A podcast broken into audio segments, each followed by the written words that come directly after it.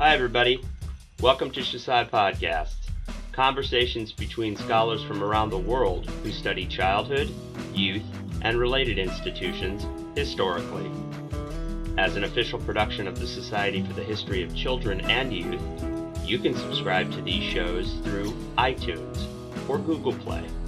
Written and visual materials associated with each episode are available at our website, shcy.org. Enjoy.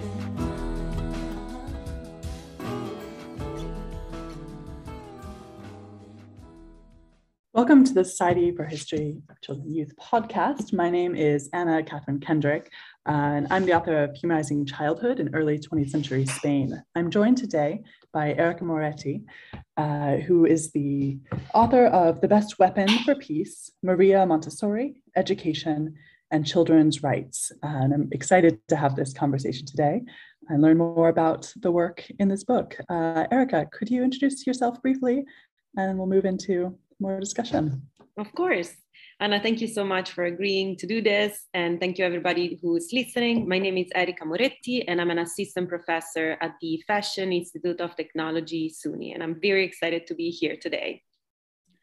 Wonderful. So, we both come from departments of literature and cultural studies, actually, which may be an unusual background for this particular podcast. Um, and we both write on education, the history of education, um, and progressive pedagogies in some form or other. So I'm, I'm really interested by that and by that overlap. So, what is it that brought you to Montessori? Um, having trained with this background in, in, in Italian history, literature, cultural studies, how, how does this background shape the work you do? And, and why do you think it's so important to bring them together?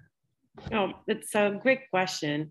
Um, actually, you know, I think I came to appreciate the work of Maria Montessori as a, a, pedagogue and educator more by teaching and teaching specifically language.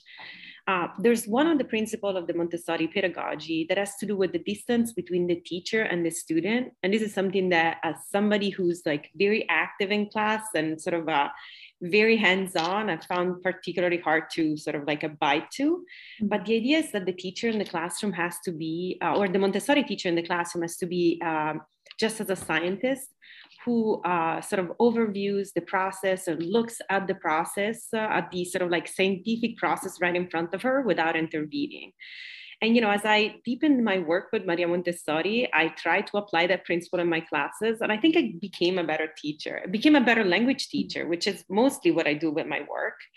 But I, of course, also teach uh, uh, content courses or history courses on Italian culture, and I also uh, there too I try to apply this principle.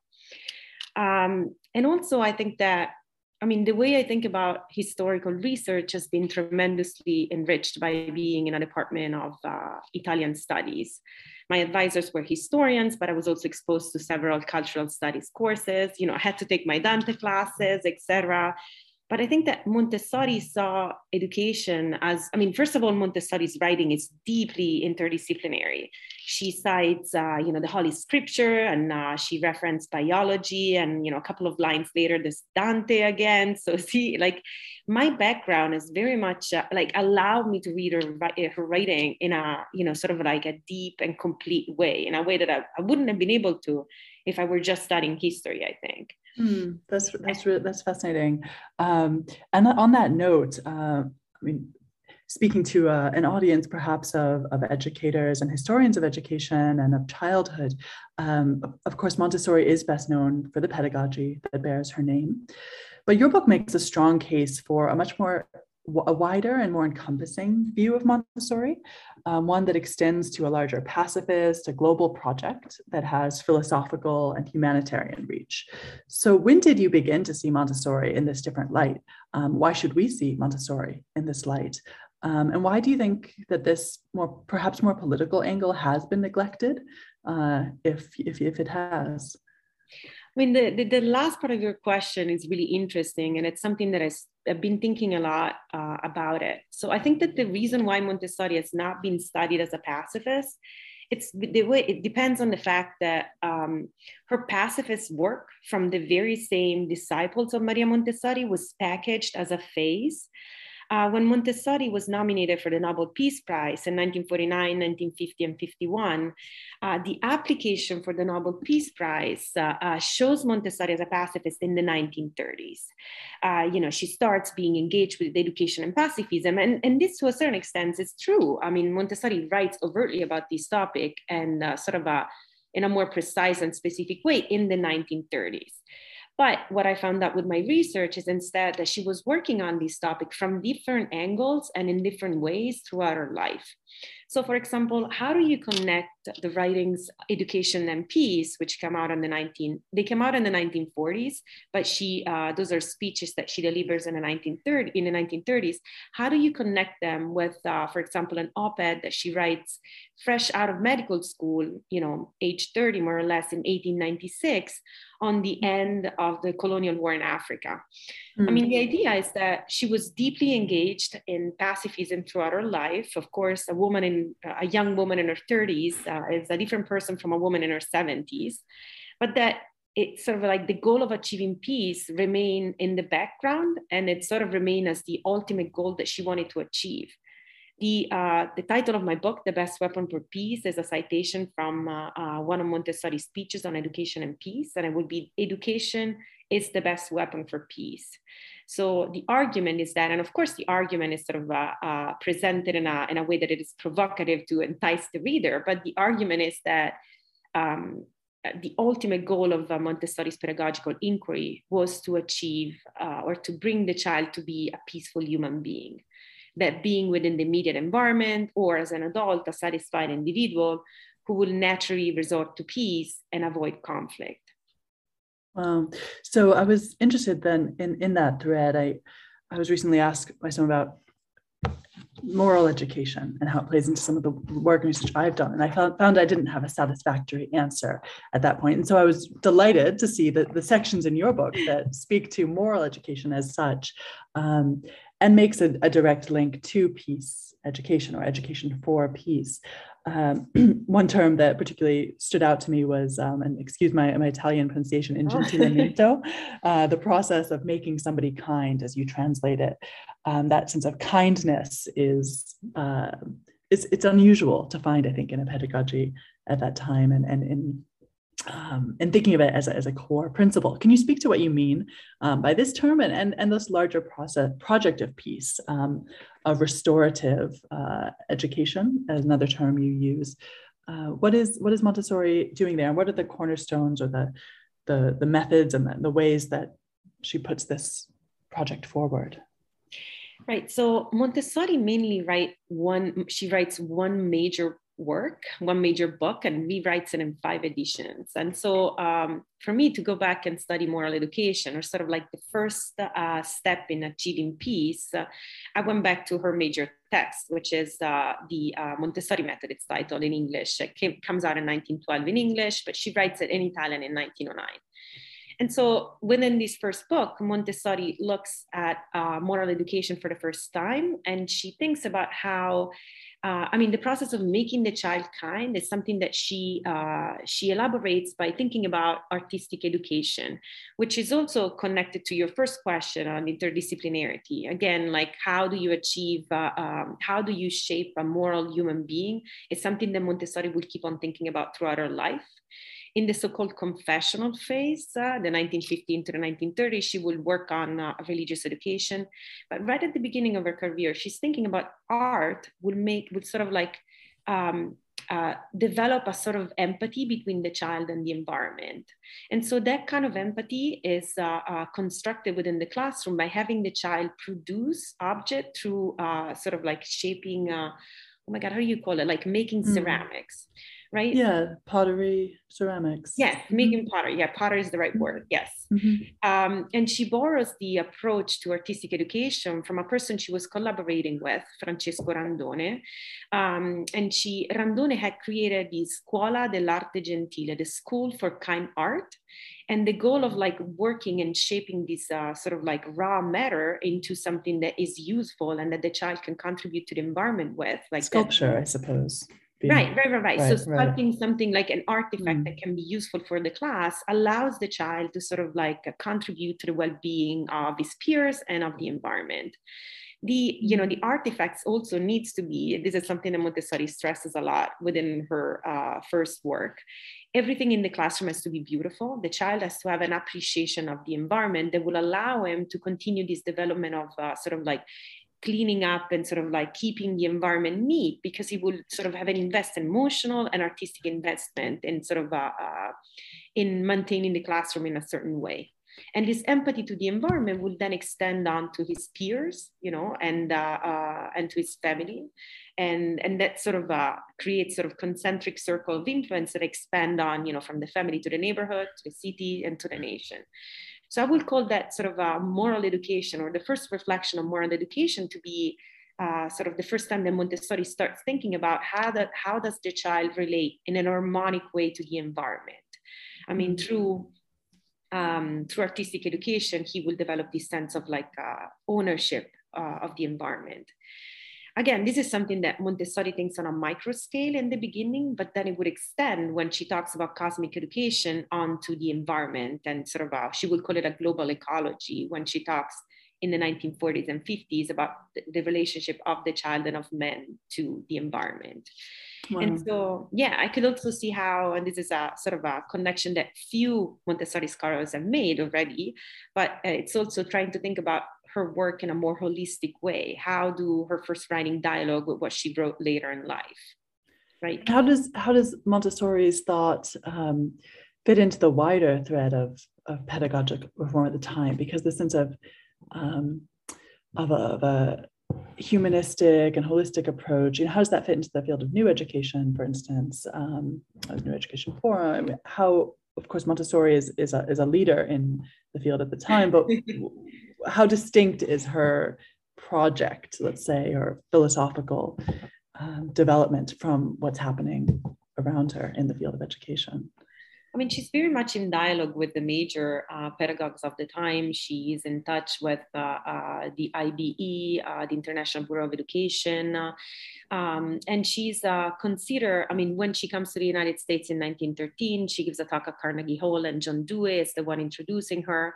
Mm-hmm. But the, um, especially within the United States, since the, we're talking from the United States, uh, uh, the criticism regarding Montessori's contribution to the field of pedagogy are major since the very beginning.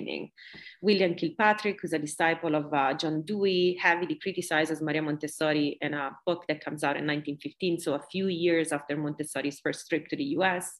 And she had a big investment into coming to the United States and opening a you know, research institute and establishing herself in the United States. Uh, she had recently also been criticized uh, in Italy. Uh, in 1914, the Italian, um, the Italian government sort of uh, uh, puts together a committee to look into what's the best pedagogical methodology for the Italian child. And Montessori is discarded because she's too, the Montessori child uh, gets too much freedom for the Italian government. Mm-hmm. The Italian child needs to be regimented and cannot actually.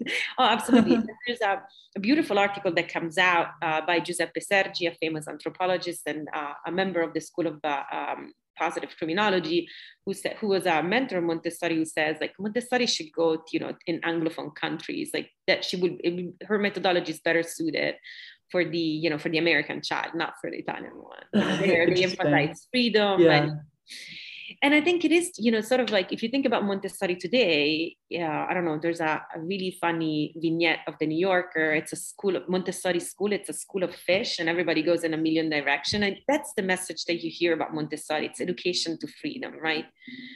So I, I you know, but but she's also heavily criticized in the US specifically for that. And the biggest criticism has to do with the fact that working independently wouldn't foster uh, socialization and cooperation among peers.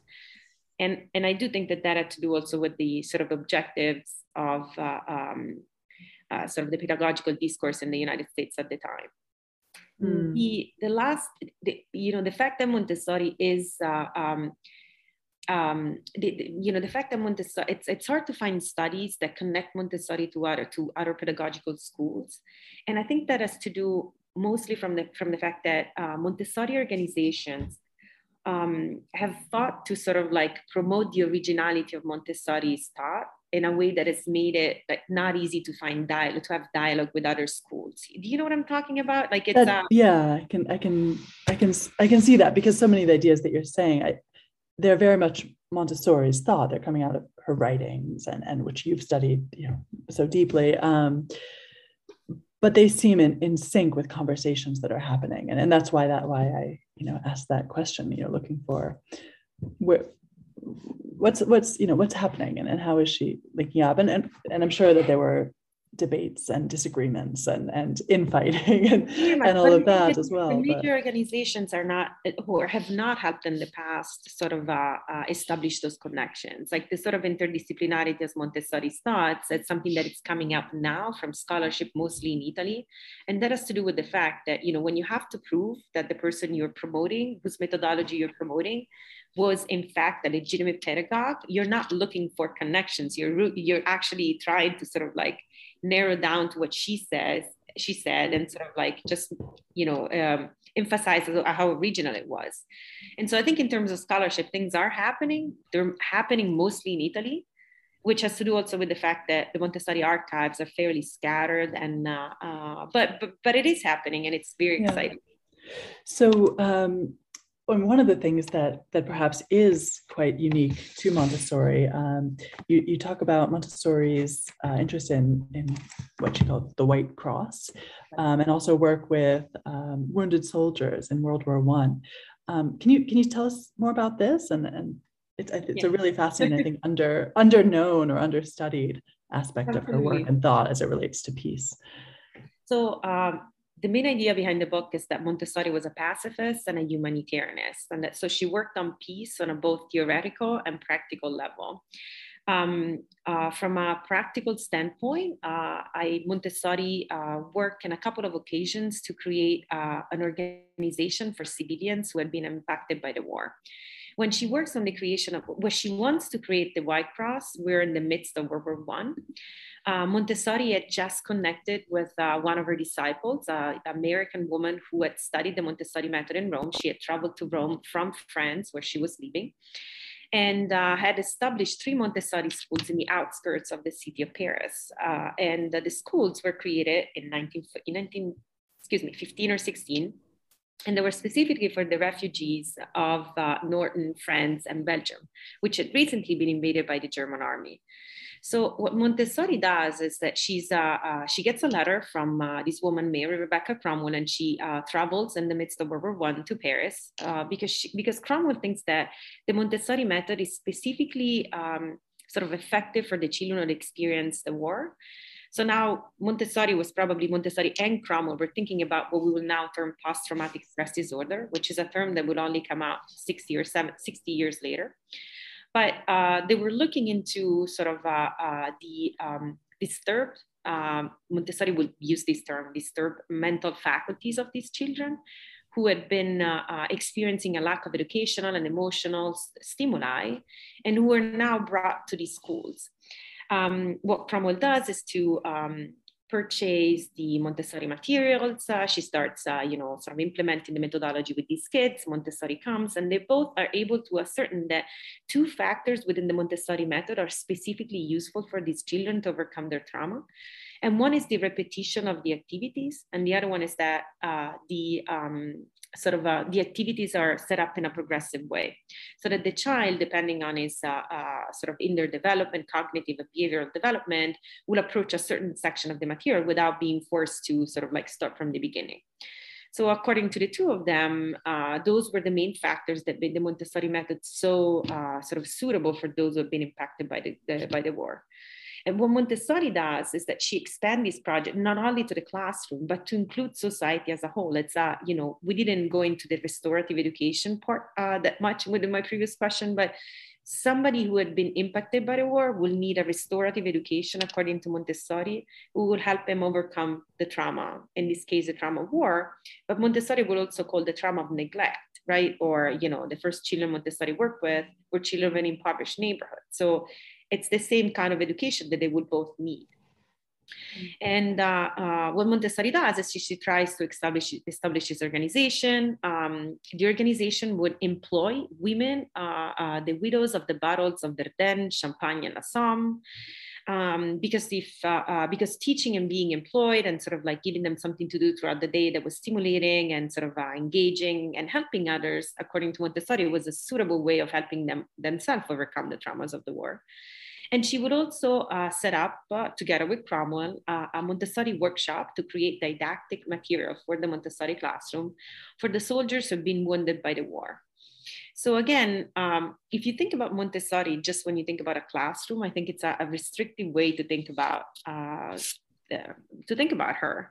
Uh, she was really, and I think the White Cross is pretty explicative of my point of view. She was really looking at a way of reforming society. Uh, she relentlessly writes to several people uh, to uh, get the fundings to open, uh, to sort of uh, establish the White Cross. Uh, she writes to Pope Benedict XV.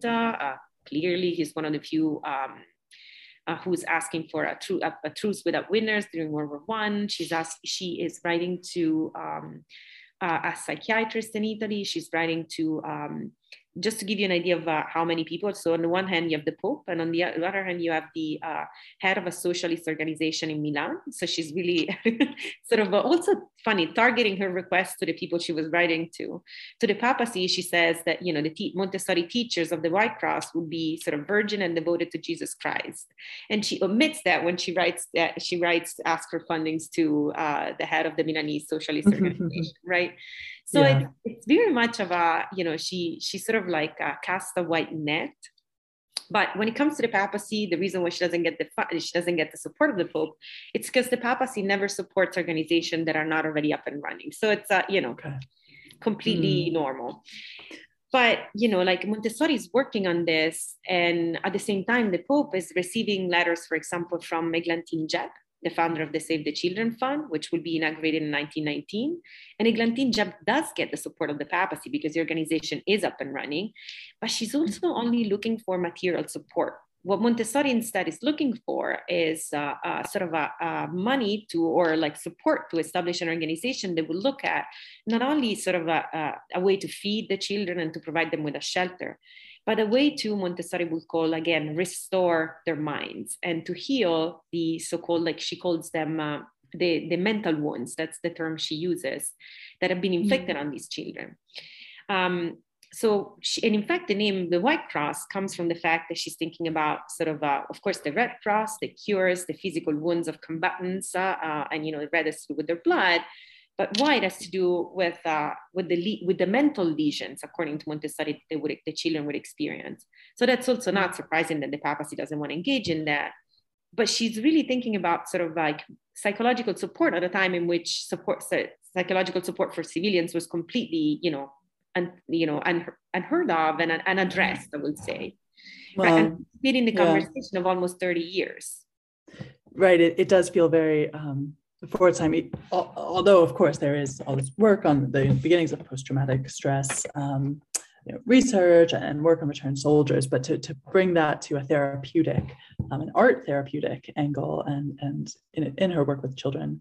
Um, and I think one thing that I found so compelling in the book is actually the images that you, you include of children teaching soldiers their techniques, their Montessori method, uh, activities and, and vice versa. So um, it's, it's a lovely yeah, no, that was a, a, great last finding, and uh, it came from the uh, Associazione Montessori Internazionale. It was great. It's um, it's an image from a pamphlet that Montessori put together to ask for funds, um, and it's uh, it's great. But it really gives you the idea of how like intermingle and sort of like speaking to one another the various components of our projects were.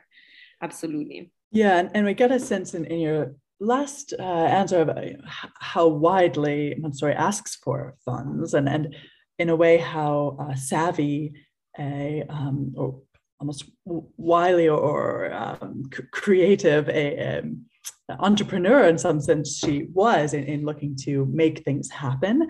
Um, and on that note i'm uh, I, I also want to bring forward another angle of your book which i think is particularly notable, which is the ways in which you deal with um, Montessori's relationship to fascist Italy. And that's a period that, uh, an involvement that would come as a surprise, probably to many listeners. Um, and you note that Montessori worked under the patronage of the fascist government from 1922 to 1934. Um, and note that this is a collaboration biographers tend to soft pedal, that it's so difficult to reconcile this view of Montessori, which your book furthers um, in terms of children's rights and humanitarianism and pacifism, um, as a pedagogue, quote, globally renowned for educating children through an emphasis on individual freedom. So to, to put that together with someone who collaborated with dictatorship.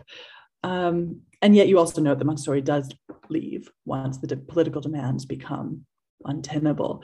So what's actually going on there? What do you make of this period? Um, how, yeah. how strongly do you condemn yeah. Montessori? What's um, how, how, closely is she collaborating, and what does that actually mean for um, her notions of education, peace education?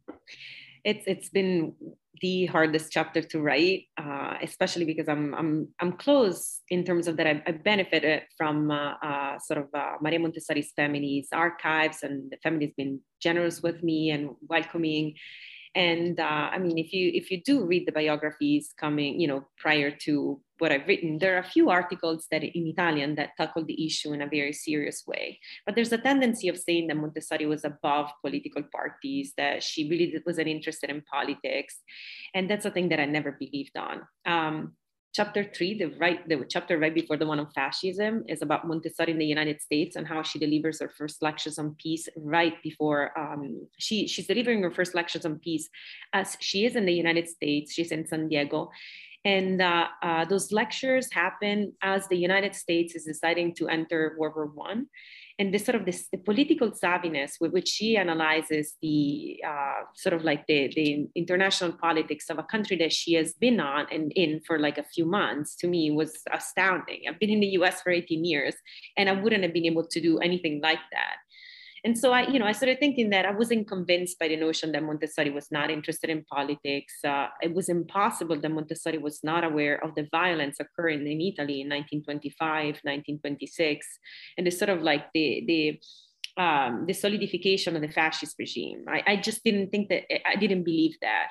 So, I mean, I wrote a book about Montessori and pacifism. I do believe that she's a pacifist, and that would completely collide with the notion of Montessori collaborated with fascism but again she was as you mentioned she was uh, you know extremely invested in succeeding and believed in her methodology. And i think that to a certain extent she just didn't want to see what was occurring in italy at the time Mm-hmm. Um, she was also, uh, in a very human way, she really wanted to go back to Italy, which is something that, you know, as somebody lives abroad and, uh, you know, you study somebody for 12 years, there's a, you know, the human connection that you develop. But I understood that desire and the desire to be recognized in your home country was very strong for her. Uh, so I, I, do think that she kind of decided not to look directly at what was occurring politically in Italy and uh, and try to sort of like find a way in between, uh, you know, sort of uh, the imposition of the fascist regime and what she could get off of it in terms of, uh, you know, again, furthering her study on the rights of the child and and that remained her interest but again that you know she navigated uh, those waters and you know something collaborated and not collaborated but she worked under the patronage of uh, benito mussolini uh, mm. one of the first things that you read in that chapter is that Maria Montessori has uh, uh, the writing style with which she writes to Benito Mussolini is completely different from the writing style that she uses normally. She's a, like a very strong and very direct woman, and with Benito Mussolini, often she's sort of like um, she says like you know I, I, really need your support. I'm an old lady. I would like to return to italy. I really would like to see that sort of like training center being created.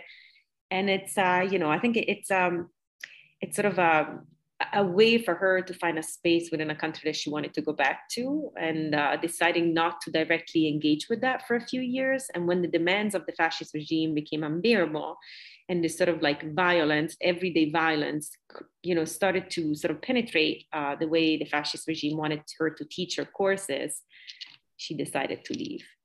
Mm. But again, I also think it's an important. Uh, it's not a parenthesis that we can that can carve out of her life. It must be discussed, and it must be discussed in light of uh, the other million exceptional things that she did in her life.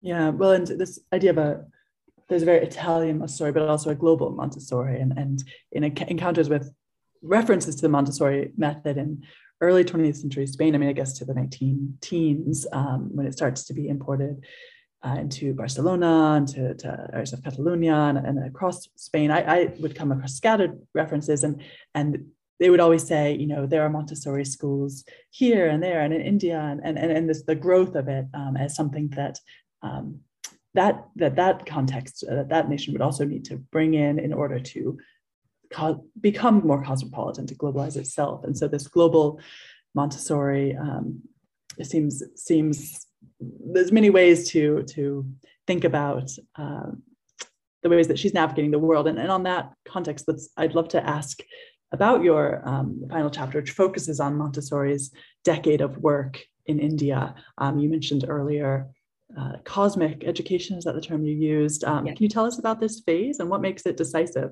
in this larger project of peace? Well, um, I mean, first of all, it's fairly unknown that Montessori was in India for so long. Uh, she was invited by the head of the Theosophical Society, uh, Arundale, and by his wife, Rukmini Devi. And I thought it was interesting. So I went to the Theosophical Society in, uh, uh, in the city of Chennai. And I thought that I would work on Montessori and Theosophy, which I did, but I thought I would work on uh, uh, Sydney Arundale, the person who officially invited her. And instead, I found myself drawn to the uh, Kalakshetra Center for the Arts, which is a, a dance school that has been established by uh, the wife of uh, the, the head of the Theosophical Society, Rukmini Devi. And I started working on the fact that Montessori and Devi started thinking about the relationship between the child and the environment. Of course, Devi was a dance, dance teacher, and it's an extremely renowned person uh, in India, much more than you know the, the, the head of the Theosophical Society. I mean, I, I just uh, um, I was able to just you know understand briefly because, of course, I was there for a summer but to uh, sort of uh, understand how misplaced the emphasis was by studying Montessori from the US or from Italy, which is my case. If I hadn't gone there and I hadn't had access to the archives and see what was really you know, happening within the Theosophical Society now, I wouldn't have been able to understand sort of these uh, other connection with Rukmini Devi. Um, I mean, uh, it's I think it working with Devi allows Montessori. So Montessori had already talked about the connection between the child and the environment. She calls it the ecology at the time, but you know I think it would now be translated to environment. Um, and uh, um, and work to devise a curriculum for the uh, elementary years that would connect the child to sort of like that would, would holistically have all subjects speak to one another and allow the child to see those connections within the curriculum. Montessori had already thought about that, but she sort of like systematized this plan while she was in India. She probably had more time uh, and that she was lecturing less and traveling less. She was confined, you know, within the perimeters of the Theosophical Society, being an Italian in India, so technically an enemy within the within India and then she moved to uh, Hilltown, Hilltown Station uh, uh, in the countryside. The town was called Kodaikanal, and there she there she was really isolated at the time to sort of like systematize the idea of cosmic education. But I do think that collaborating with this dancer, uh, whose dance was uh, about controlling and sort of uh, working on the technicality of movements, which is one of the foundation of the Montessori method. It's the education of the senses and tact being the first sense that is trained within the Montessori school um, and that allows for the harmony we spoke about in the very beginning of our conversation. Uh, it's what sort of like brought her back to the origin of her thought and allow her to devise deeper connections between the child and the environment. Uh, the idea also of uh, the connection between the um, the concept of one life within theosophy, I thought it was interesting in thinking about how there are no boundaries between the subject and the universe uh, I think that that kind of conversation allowed her to sort of like extend her thought, go back to the beginning and extend what she was thinking about with, you know, the education of the senses and draw deeper connections to the ecology of the word, she calls it. But ultimately, what Montessori wants to better trace this connection between the origin of her thought and, you know, the years prior to her death, it's that you know sort of the harmony that you have like the harmony she calls it grace grace of movements. I think you translate it grazia di movimenti gracefulness of movements. I forget. Mm. but it's the idea that you know how to move within a specific environment. And that kind of harmony then translate onto the empathy we talked about before between uh, uh, you know like uh, uh, your actions are not going to hinder uh, your classmates action because you can move so gracefully within you know the space of the classroom that you're not going to you know sort of like bump on him or her etc so that translates from the physical level of not bumping on somebody to this sort of like uh, um, empathic level of not hurting somebody. And you know she just uh, goes back to that and is able to trace deeper connections to uh, not just the school environment but more generally what she called at the time ecology. Wow, it's it's all it's really fascinating, um, and I would love to ask many more questions. But um, I'll ask just one final question um, in this conversation, which is what's next for you? Do you have related projects on the horizon that have spun out from from this? Things threads you've discovered that you're you're chasing up, or, or new directions? Um, I've been asked to work on Montessori a lot, uh, and it's fun. I think I, I will. Um, uh, Montessori was a um, Montessori was engaged with a theosophical thinker in Rome. So I'm thinking of writing something about Montessori, theosophy, Rome. Sort of a couple of artists at the time who were engaged with Montessori, working on uh, again artistic projects, but who were also theosophists what I'm really looking for uh, is uh, uh, many of these uh, artist theosophists were doing seances. So I'm looking for a photo of Montessori and these people just doing a seance together. Oh, wow. I'm like ghost in the background. I'm really, I'm really looking to spice up the field of Montessori studies with that. Definitely. that would spice it up. That's only the theosophical and the spiritual and cosmic yes. that does all of them too. It's incredible the direction. way it's incredible the way like uh, everybody seemed to know one another in Rome at the beginning mm. of the 20th mm. century. So I'm, I'm trying to sort of like uh, um, uh, tire more to these couple of like uh, big artists in Rome. One of them is also Giacomo Balla, the famous futurist, who was also one of the mm. main organizer of the seances. So I'm, I'm looking into that. But um, uh, I think I'll be working on uh, um, uh, family unification. Uh, and I'm interested in how uh, we began thinking about reuniting children to their family as being the axiom of uh, um, sort of uh, rescue efforts if ever children experience war. And I think I'm going to be mm. focusing on uh, Italy and former colonial territories. So it's, it's very much of a work in progress. And it spans out of my work on Montessori because Montessori um, um, in the conclusion of my book, I work on uh, uh, how Anna Freud used uh, the Montessori method in the Hampstead nurseries. Mm-hmm. And so the uh, theory that comes out of the Hampstead nurseries and uh, Anna Freud's engagement and the sort of like post World War II humanitarian efforts in favor of children would be separated from the family.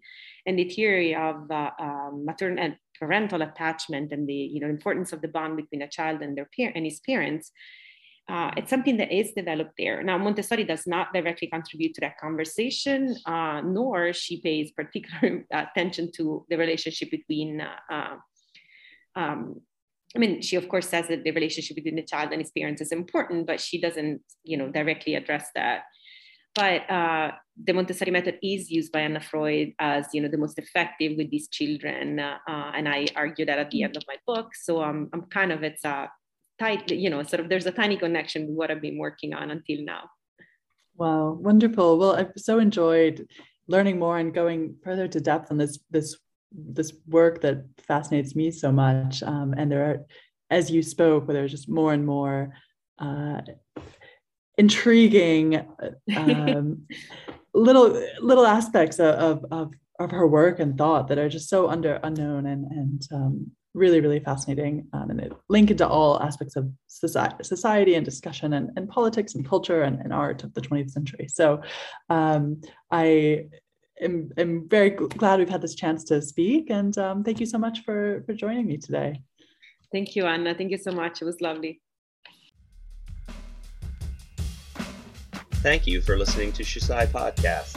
You can find more materials and features from the Society for the History of Children and Youth online, shcy.org.